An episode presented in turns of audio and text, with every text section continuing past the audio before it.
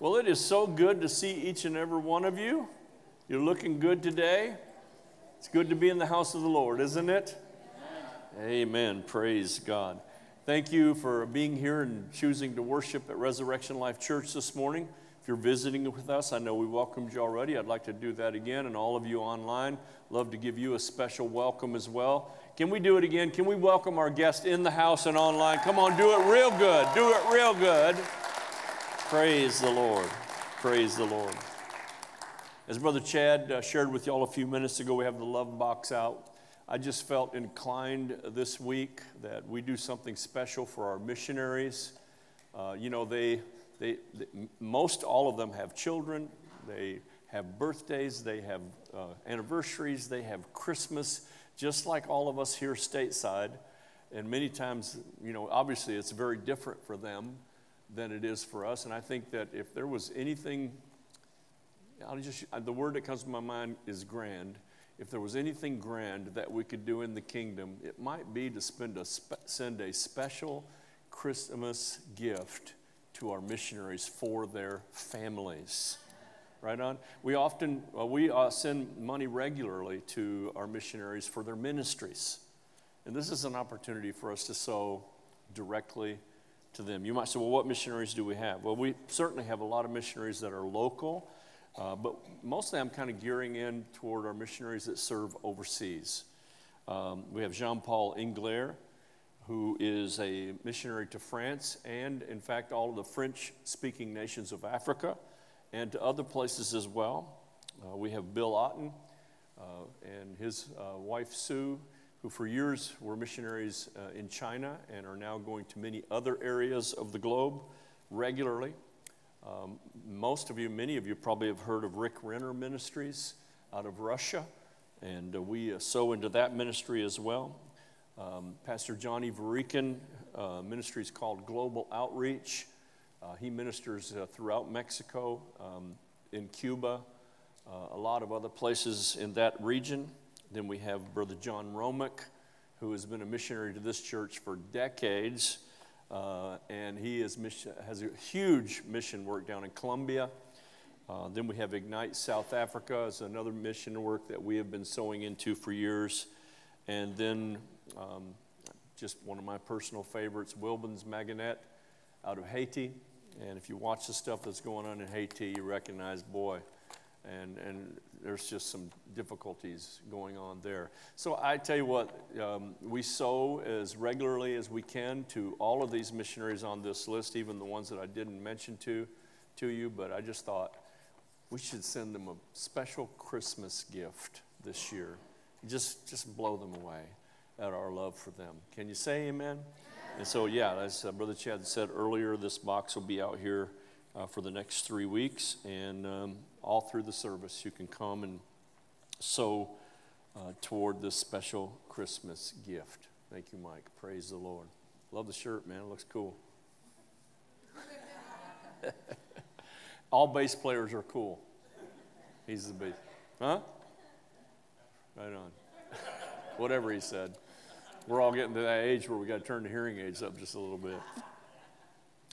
Praise God. I want to deliver a message to you this morning entitled Living Like a Veteran. Living like a veteran. You know, one of the things that I'm thankful for, and I say that because we are entering into the season of Thanksgiving, what, 12 days away.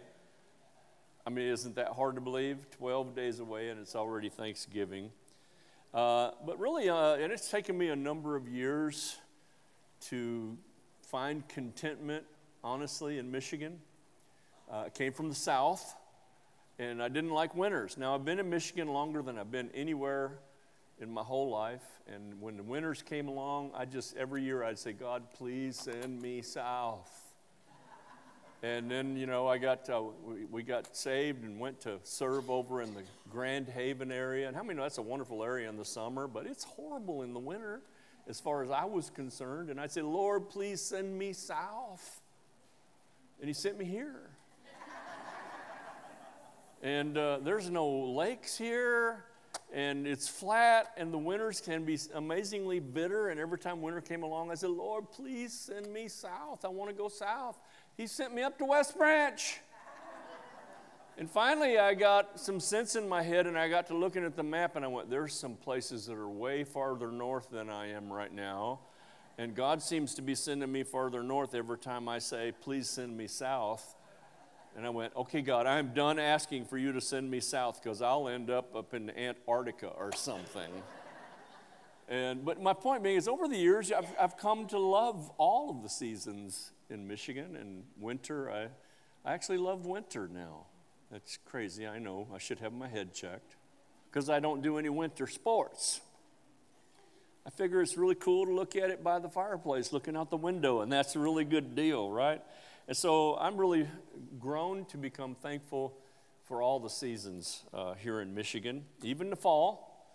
It's beautiful, right? But there's a lot of work picking up all them leaves. Can I get a witness from somebody? And it seems like after you pick them all up, you wake up the next morning and they're all back. And then you're praying, would it just go ahead and snow? See how life, you know, kind of evolves itself. But I've found my pla- myself in a position to be thankful for all the seasons and to be thankful for living in Michigan and certainly to be uh, so grateful and thankful to be pastor here at Resurrection Life Church. And amen, praise God.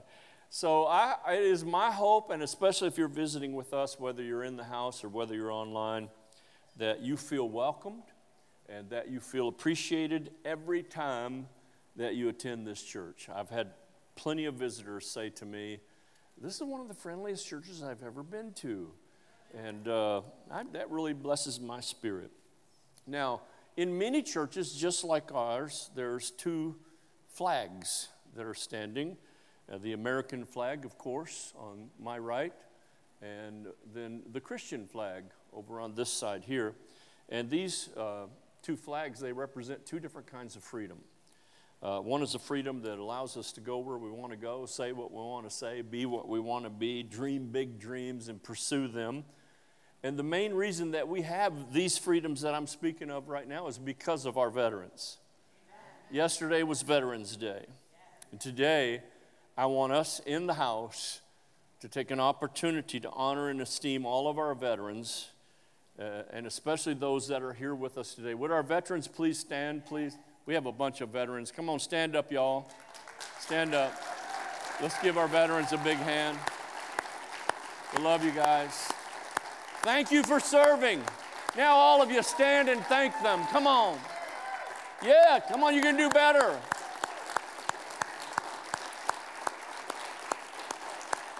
Amen.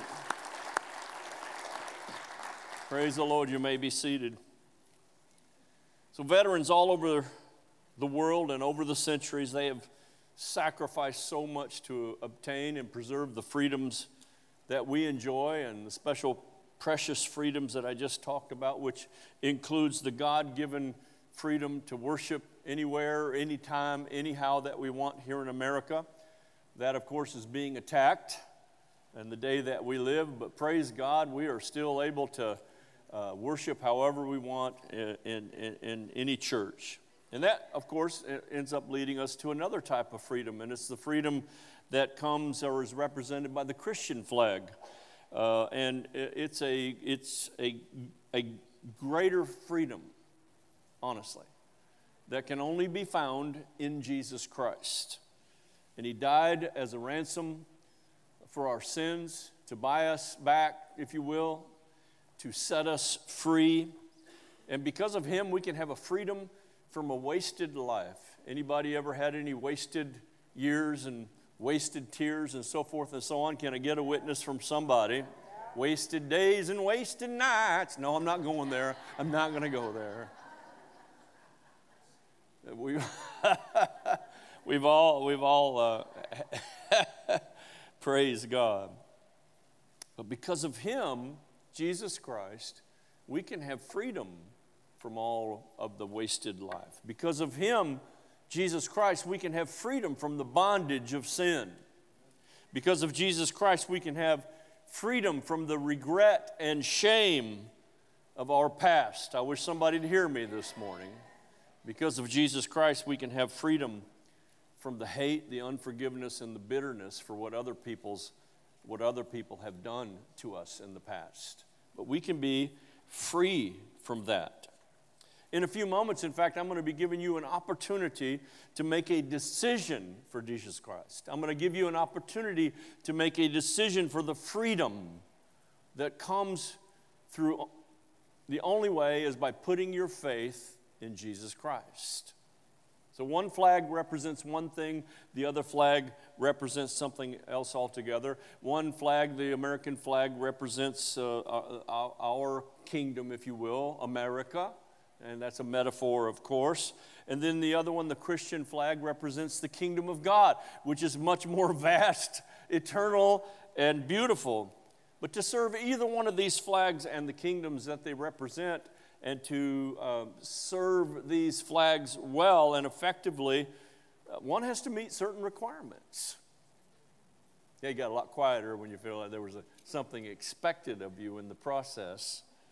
Uh, and before a person can become a veteran, uh, you have to be a good soldier. You have to be a good soldier.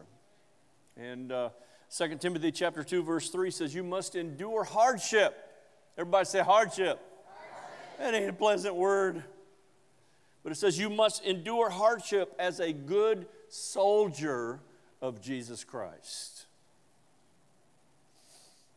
Just nudged by the Holy Spirit to just ask by the raising of your hands, how many of you all, even, even right now, are experiencing some hardship in your life? Oh my goodness. Keep your hands up for a minute and just look around. Look at what good company. Look around. You're in good company. You're not alone. You're not an island unto yourself. Every single one of us have some hardship in our life. Today, God is, I believe, using His Word and also the example of veterans to remind us, keep us aware that we're still at war. And I'm not talking about the war that's going on in Israel. Of course, we know that that is happening. But we are at war physically in our own lives, mentally in our own lives, and spiritually in our own lives. So there's a physical war, sure, that's going on, but there's a greater war that is still being waged against every one of us. And it's really kind of found in Ephesians chapter 6, verse 12, where the Bible tells us, For we don't wrestle against flesh and blood, but we wrestle against principalities. We wrestle against powers. We wrestle against the rulers of the darkness of this age. We wrestle against spiritual host of wickedness in heavenly places. We all have that battle. I am willing to wager every day. Sometimes we win, sometimes we lose. Can I get a witness? So we're in the midst of a spiritual war, and one of the ways that you and I could win this battle, quite frankly, is to, to learn the lessons that we might be able to learn from being a veteran. And I want to share with you today four ways that you and I can learn to live like a veteran. Are you ready? Amen. Number one, I'll just start off, you know, what's that? Uh, anybody know what movie that came from? The good, the bad, and the ugly, right, yeah. Clint Eastwood. So I'll start out with the, the bad and the ugly. True veterans have the battle scars to prove it. The Apostle Paul said in Galatians chapter 6, verse 17, I bear in my body the marks of the Lord Jesus Christ. Um, anybody ever seen the movie The Fight Club? Good. I'm glad you didn't watch it. I haven't watched it for years, so don't worry. I didn't watch it last night just to, you know, hone up on my message today. But there was a book that that movie was made of, and the author of that book, he made this statement How much can you know about yourself if you've never been in a fight? Not much, really. Now, I've only had a couple fights in my whole life. And as far as I can remember, I won them both. But I've had lots of fights in my dreams. I win every one of those. I mean, I am I'm better than Bruce Lee and Jet Li and any other Lee you can find, man. I've I got the moves, baby. Let me tell you what. In my dreams. Uh, praise God. So I would be kind of thinking, what does it mean to be in a fight? And uh, how many of you would agree, would agree that, if, it, that a fight that's one sided isn't really a fight? That's just a beat down. That's a good beating. uh, or that's a bully that's taking advantage of your weaknesses, someone weaker. A real fight is back and forth, it's the exchange of blows, it's the it, wrestling for position, for a position of advantage. I love to watch uh, UFC. I, I just enjoy watching UFC. So, those of you who are going, oh my God, he's horrible. No, I just enjoy watching UFC. And there's, I think it's the truest fight game that there is. And I can fight better than that in my dreams. Let me just say. So if I ever show up on a Sunday morning with a black eye, you can figure Diane either whacked me one good or I had a dream and a half the night before. One of the two. So, yeah, a real fight is a back and forth, it's an exchange of blows. It's a wrestling for position, it's a wrestling for the clinch of an advantage. And keeping one's faith is very similar. If you want to be a Christian or even remotely God conscious, you, I told you I was going to give you the ugly first. This life will fight you for it. If you have a journey of being a Christian, you can guarantee that this life will fight you for it. It's going to hit you. And nothing hits harder than life. The world uh, will do everything that it can to steal your joy, to take your peace, and every unwanted experience, every unexpected tragedy, every unforeseen pitfall will come to take, to wrestle you for position in your life. So, what do you do? Well, you can curl up in the fetal position and block your face and just take it. And in the UFC, sometimes that happens when uh, one fighter has gained the upper position and then the other fighter just simply has to cover and wait to, uh, for the referee to stop the fight or to tap out one of the two. But you take a beating. That person takes a beating when they're on the floor covered up, just waiting. So, truthfully, there are times that maybe covering and waiting is about all you can feel that you can do. I've been there where it's like, what do I do? Life keep, keeps attacking me from every possible angle. I can't seem to get a break. Can I get a witness? from anybody. And you know what? Sometimes you just kind of have to realize that some, some hardships are simply a test of one's endurance. I've said that something similar to that a few times to Diana. She's been on this journey with her arm, her right arm, and uh, that's her strong arm. Uh, trust me, that arm has put me in a headlock before, and it is her strong arm. It's the only reason I'm glad she broke her right arm because her headlocks aren't that hot when you know with the left arm. But I've said to her, said, this is a great time, honey, for you to pray. Lord, what am I supposed to learn in this time frame? What, what's, what am I supposed to gather from it? I'm not in any way, shape, or manner saying God tripped her going up steps. No, but it, life came and gave a blow. Are you following me? And the best thing you can do is not curl up and wait for the referee to, to, to stop the fight, but is to say, is to, if you're going to curl up at all, let it be on your face before the Lord Jesus, saying, What am I to learn? What are you to show me in this process? How am I to endure this hardship? Problem is, is that you and I can help the enemy by inflicting wounds on ourselves.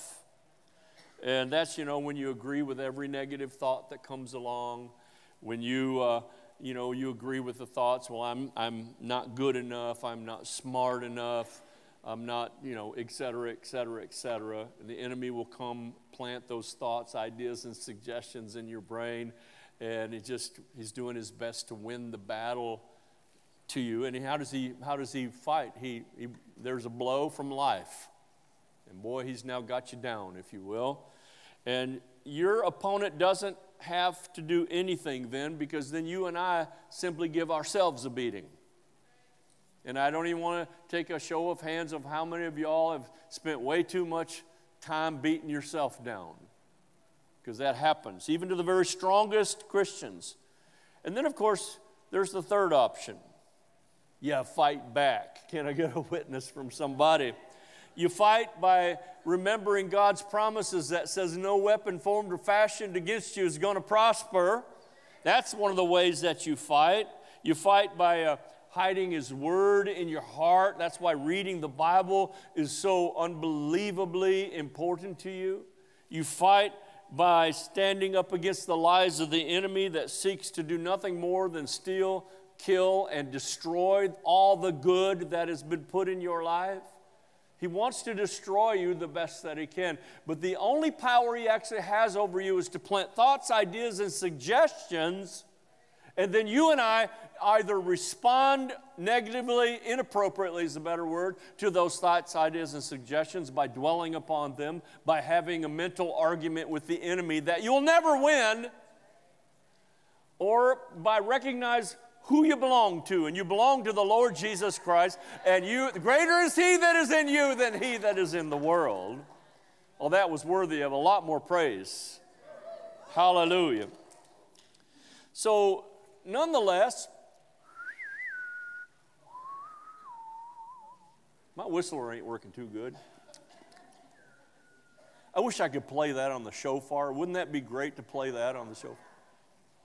Shofar wasn't meant for good, bad, and the ugly. Life is going to offer you a rough ride. You can count on it. You'll get wounded. It's going to happen. Well, wait a minute. That's why I got saved, so that never happened. You weren't a threat to the devil until you got saved. So I would dare say there's probably more trouble after you get saved. You're thinking, well, that's sure a great precursor to an altar call for salvation. Why? Because the enemy doesn't fight fair. And he's very aware of your weak points, of my weak points. He knows where there's a chink in your armor, and that's the place that he's going to attack by the thoughts, ideas, and suggestions. And don't think for a moment that he won't offer you a sucker punch right where it hurts. I got sucker punched a lot as a little kid, and it was only it was one sucker punch changed me. I never once after that sucker punch, I, I offered my beat downs. I wasn't going to get beat down again. But that's what the devil does is he comes and he sucker punches you at your weakest moment, in your weakest area. And so many Christians are not ready for that kind of attack, for that battle. So it's difficult to imagine emerging from a fight without some scars. Uh, even Jesus has scars, right? He showed them to his disciples after his resurrection. And in fact, his scars were proof that he died and came back to life. And I think our scars bear the same resemblance. I'm not saying I'm thankful for the scars, but the scars that I have remind me of the stupid moments that I had in life. Are you with me? Ain't to do that again. They're evidence that uh, you're an overcomer. So if you look at your scars at all, even if they're emotional scars, you look at that now because Jesus has healed you from the inside out. And those are moments now that you won a fight because you're still here to fight again. They're evidence. They qualify us to speak to the pain. They qualify us to speak to the pain not only in ourselves, but they qualify us to speak to the pain that's in somebody else's life that may come to us and say, I don't know what to do. I, have been pastoring now for nearly 30 years, and I, the, there's been so many times that I've wondered, why did I have to go what I went through as a child, as a young adult, and so forth and so on. Why did I have to spend all of those wasted days and wasted nights? Why did I have to make so many messes? Why, why were so many messes, messes propagated upon my life by others? And then I'd be in my office getting ready to counsel somebody, and they would sit in the chair across from my desk and share with me what's going on in their life. And I'd sit there and go, and in my spirit, while they're talking to me, I'm going, now I understand why. Because you knew, Lord, this person was going to be sitting in front of me at this time with this situation, and it's exactly the situation I survived and I won through. I got the scars to prove it. The Bible says in, uh, let's see, I'm getting, oh wait, I'm getting ahead of myself where I'm at. Yeah, here we go. True veterans have the battle scars that prove they've had to fight. Right on. And my second point is true veterans live a disciplined life. We love that, don't we? Don't we love the idea of living a disciplined life? Please. If you're going, oh, yeah, yeah, yeah, yeah, you're, you need to get healed of lying. one of the marks of military service, and all of y'all who served in the military know that this is true, one of the marks of military service is discipline. It's pounded into you from the day that you get off that bus and you hear the screaming and ranting and ragings of a drill instructor, and you're practically ready to pee your pants and wonder, why in the world did I put my name on that paper? Everything that takes place in boot camp is done with the purpose of causing you to become a disciplined soldier. From the moment you get off the bus, till the moment you get back on the bus to go to your, your, your, your training assignment. I remember it was just pounded into us, and I, I was just one of those weirdos that loved being in the military. I'd see the uh, sign, I don't know if they have them anymore, Uncle Sam wants you. Yeah. I would say, well, Uncle, I should just put on the Uncle Sam outfit and they should put my face on that poster because that's, that's how gung ho I was about being in the military. You know, I'd iron my shirts and my pants, and my creases were good enough to shave with. Not really. So forgive me, Lord, for telling a story there. But I remember that in boot camp, uh, uh, we had to do um, guard duty. Everyone had to do guard duty at some point. And uh, we would be warned that uh, you stand at that door all night long and the master sergeant will more than likely come up and tell you to open the door. And you do not open that door. And of course, then the drill instructor would call you a bunch of names. Don't open that door. In your head, you're thinking, but he is a higher ranking military man. If I don't obey orders, I'm going to the brig. And I remember, uh, and all the drill instructors, they wore taps on their shoes, on the heels and on the toes. At least that's what they did in the Air Force. Did they do that? Any, any Marines in the house? Navy, did they wear taps on their shoes? No, so they didn't want to scare you. So, point being, you could hear them on those tile floors. I'm standing guard duty one night. It was my turn. And there were several flights of steps, and you could hear it. Over every step, I'm sweating bullets. I'm already practicing at attention. I'm already practicing the words I'm supposed to say. I already knew, oh my gosh, here comes the master sergeant. And he's going to tell me to open that door, you little maggot, and let me in. And I'm supposed to say, Sir, no, sir. Thinking, I'm going to jail.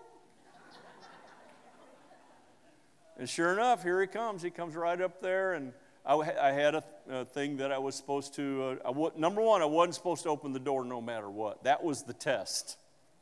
Don't open the door. And I, I think part of the script was I had to ask for the ID, and we were already warned that there'd probably be a fake ID. So you had to read the ID properly. And even if the ID was good, the answer was still, Sir, no, sir. Whew. I'm still here to tell you I have the, score, the scars from that battle. I did not let that guy in. Somebody say amen. As far as I know, I never saw him again. But 2 Timothy chapter 1 verse 7 for God has not given us a spirit of fear or of timidity, but of power and love and self-discipline. And the enemy's going to come knocking at your door saying, "Let me in." You're not going to win this battle. You're a, you're a drug addict. Uh, you're, you're addicted to pornography. Uh, this and that, and this and that, and this and that. You ain't ever going to be better. Remember what happened to you when you were just a kid? It's going to be with you all your life. Now let me in.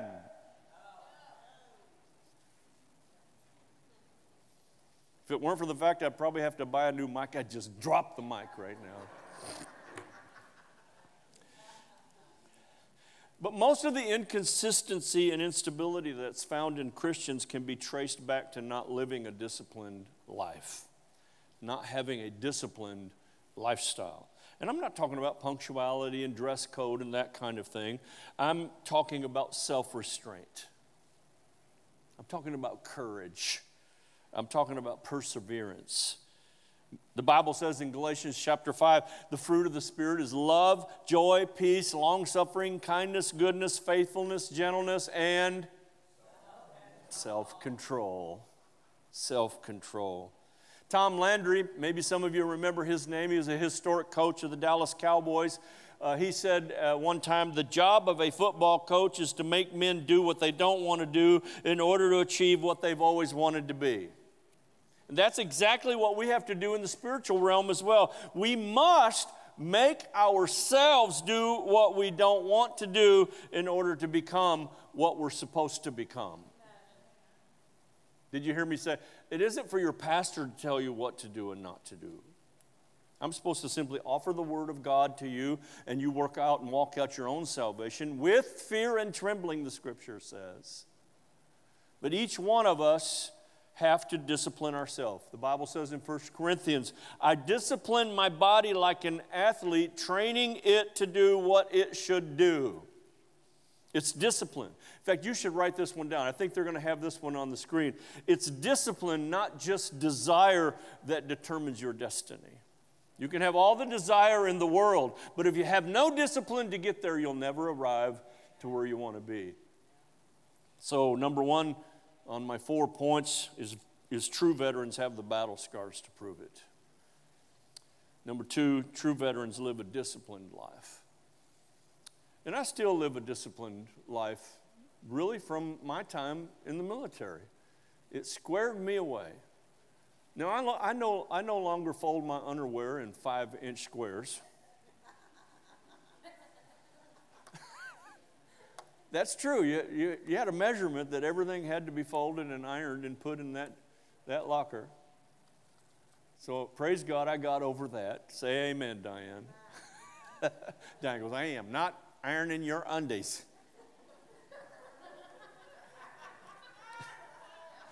I'm like, your left hand works? Come on. Oh, I still, I, I, you know, I'm, I'm the iron guy. I remember I only had one time to tell her that's not how you iron a shirt. Notice I said I only had one time to tell her because she never ironed another shirt ever again. Strong woman right there, let me tell you what. I don't want to hear the tapping of her heels, let me tell you. Come on, somebody. So, true veterans have the battle scars to show it. True veterans live a disciplined life. And number three, true, true, true veterans are skilled and mature. Skill comes from time spent practicing something. Just like we don't like discipline, we don't like practicing. Practicing is boring. It's been said that achieving expertise or mastering any skill is simply a matter of practice, albeit practicing the correct way for at least 10,000 hours. Now, I calculated that, and that's the equivalent of practicing something 24 hours a day for 60 days straight. And then a light bulb went off. How long was boot camp? Six weeks, 60 days. unless, of course, you're in the Marines, then it's seven weeks. An extra bunch of hours to just solidify what has now made you an expert, a disciplined expert at what you're supposed to do. I wonder how many of us would say, uh, how you would imagine that. Imagine that in the Christian life. I took 60 days, 24 hours a day to do nothing but read my Bible. Keep my nose in the book. I took 60 days, 24 hours a day to do nothing but keep my knees bent to heaven. I, I took 60 days, uh, uh, uh, uh 24 hours a day to do nothing but keep my body in the house of God. I know we don't have the lifestyle to be able to have six, like boot camp.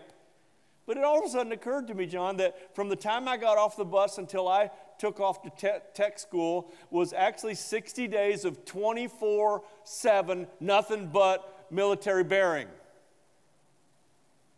And I still got military bearing to this day. I can't see the flag go up without coming to attention. I can't do an about face nearly as good as I used to be able to do. No, I'm not even going to show you. Oh. Why? Because I'll fall down and I don't want to. I was 25 then. but there's too many Christians, hear me, beloved, that are still unskilled and immature in their walk with God, and they've been Christians for years and years and years and years. While they should be growing up in maturity, they're still babies. For too many, they are still elementary in their skills as a Christian. And this is the battle plan of the enemy on your life to attack your faith in Jesus Christ, which is the foundation of your Christianity. And many Christians are unable to handle the battle because they are not experts at being Christians. I didn't say being goody two shoes. Hebrews chapter 6, verse 1 says, Therefore, let us move beyond the elementary teachings of, about Christ and be taken forward into maturity. How many know we're supposed to grow up? You're not supposed to get saved and then for the rest of your life remain a baby Christian.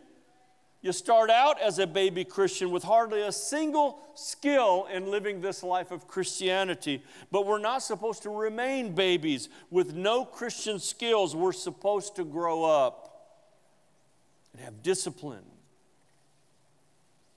Nearly every child can't wait to grow up. I mean, just about every child says, When I grow up, I'm going to be a fireman. Or when I grow up, I'm going to do this. Or I'm going to do that. Teenagers can't wait. I can't wait till I get 16 and get to drive the car. And parents are like,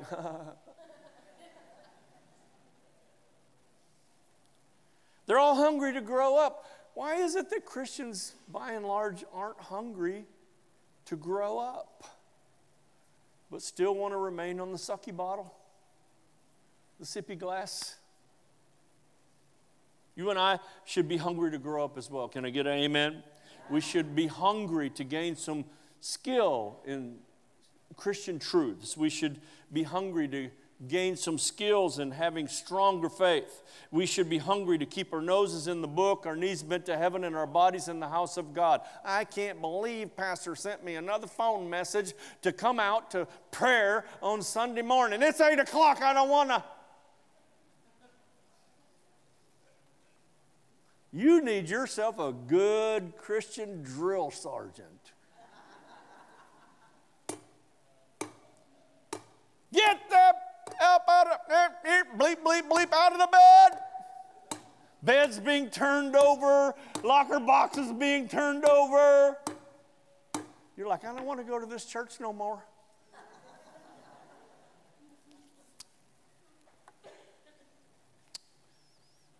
Praise the Lord. You can't be a veteran and be a baby at the same time. Number one, true veterans have the battle scars to show it. Number two, true veterans live a disciplined life. Number three, true veterans are mature and skilled. And here's my final point true veterans are steady. And what do I mean by being steady? To be steady is to be stable, dependable, and firmly placed. Now, let me just holler this at you, not because I want to holler at you, because I want you to get this. To be firmly placed, dependable, and stable, no matter what. No matter what. Because life's going to come hit you and give you a sucker punch. You better have the discipline in your life.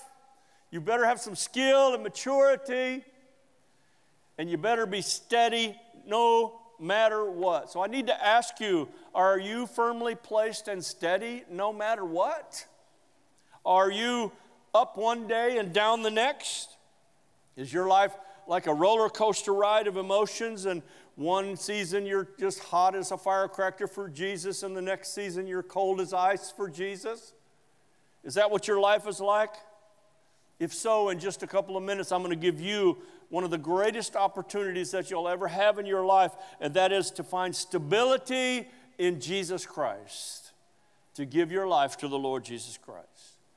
The Bible says in 1 Corinthians, therefore, my dear brothers and sisters, stand firm. Let nothing move you.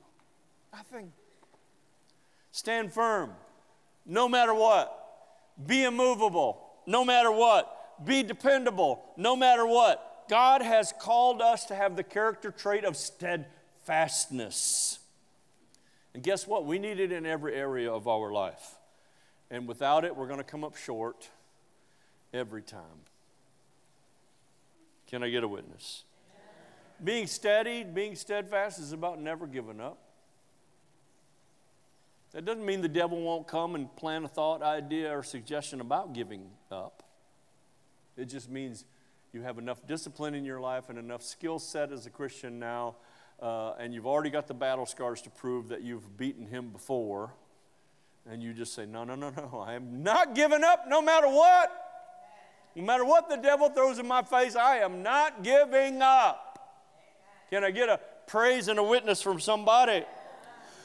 because you can never become a veteran if you give up. Galatians 6 9, one of my favorite scriptures in the whole Bible.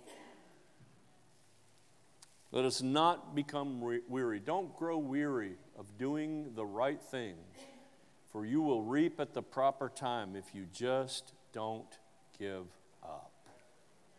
Never, ever give up. So, in summary and closing, there are many attributes of being a veteran and of learning to live the life of a veteran. And today I've just simply chosen to share four of those with you. True veterans have the battle scars to prove they've had a battle. And you can't have battle scars if you don't go into battle. So, as Christians, you can't just hide in the foxhole. You got to climb out of the foxhole and take the hill. True veterans have a disciplined life. And, and, it, and I, forgive me if I seem skeptical, skeptical. A lot of Christians do not have a disciplined life in their Bible reading, in their prayer life, in their church life. And it is part of the, the journey of downfall not to have a disciplined life. Because discipline determines destiny. Are y'all hearing me? Number three, true veterans are mature and skilled. You can't be a veteran and still be a baby. If you're a baby, you're still a baby. And we, I understand that as a pastor, i.e., spiritual father of a house, if I may stretch that a little bit, I got babies that I have to, you know, change the diaper every now and again, metaphorically, of course, praise God. I got babies that I got to give them, you know, the the pacifier. And I thank God for the veterans that can help. Always, there always should be babies in the house of God. If you don't have babies in the house of God, then you got nobody being born again. So I'm not, I'm not speaking against babies in the house of God, uh, and I'm not talking about little baby, you know, actual baby babies. But you don't remain a baby for your whole life. If you have a baby baby, and it remains a baby baby for its whole life, you're going to the doctor to find out what's wrong with the baby baby. Huh? Because you're expecting it to grow up. Some of you got teenagers that you want to take to the doctor because you're wishing they'd grow up a little bit. True veterans are mature and skilled. True veterans are steady. The person that is a veteran isn't shaken like a reed in the wind. The true veteran is like an oak firmly planted. Now I'm going to shout it again, not because I'm mad at you, just because I want it to sink in. No matter what, because life's going to give you a sucker punch. I've had plenty. And just about, if not every one of you have too. And for some of you, you let that sucker punch knock you down and out, and you're just barely getting back up. So, living life, the life of a veteran. I think we should thank all of our veterans one more time. Can we thank them again?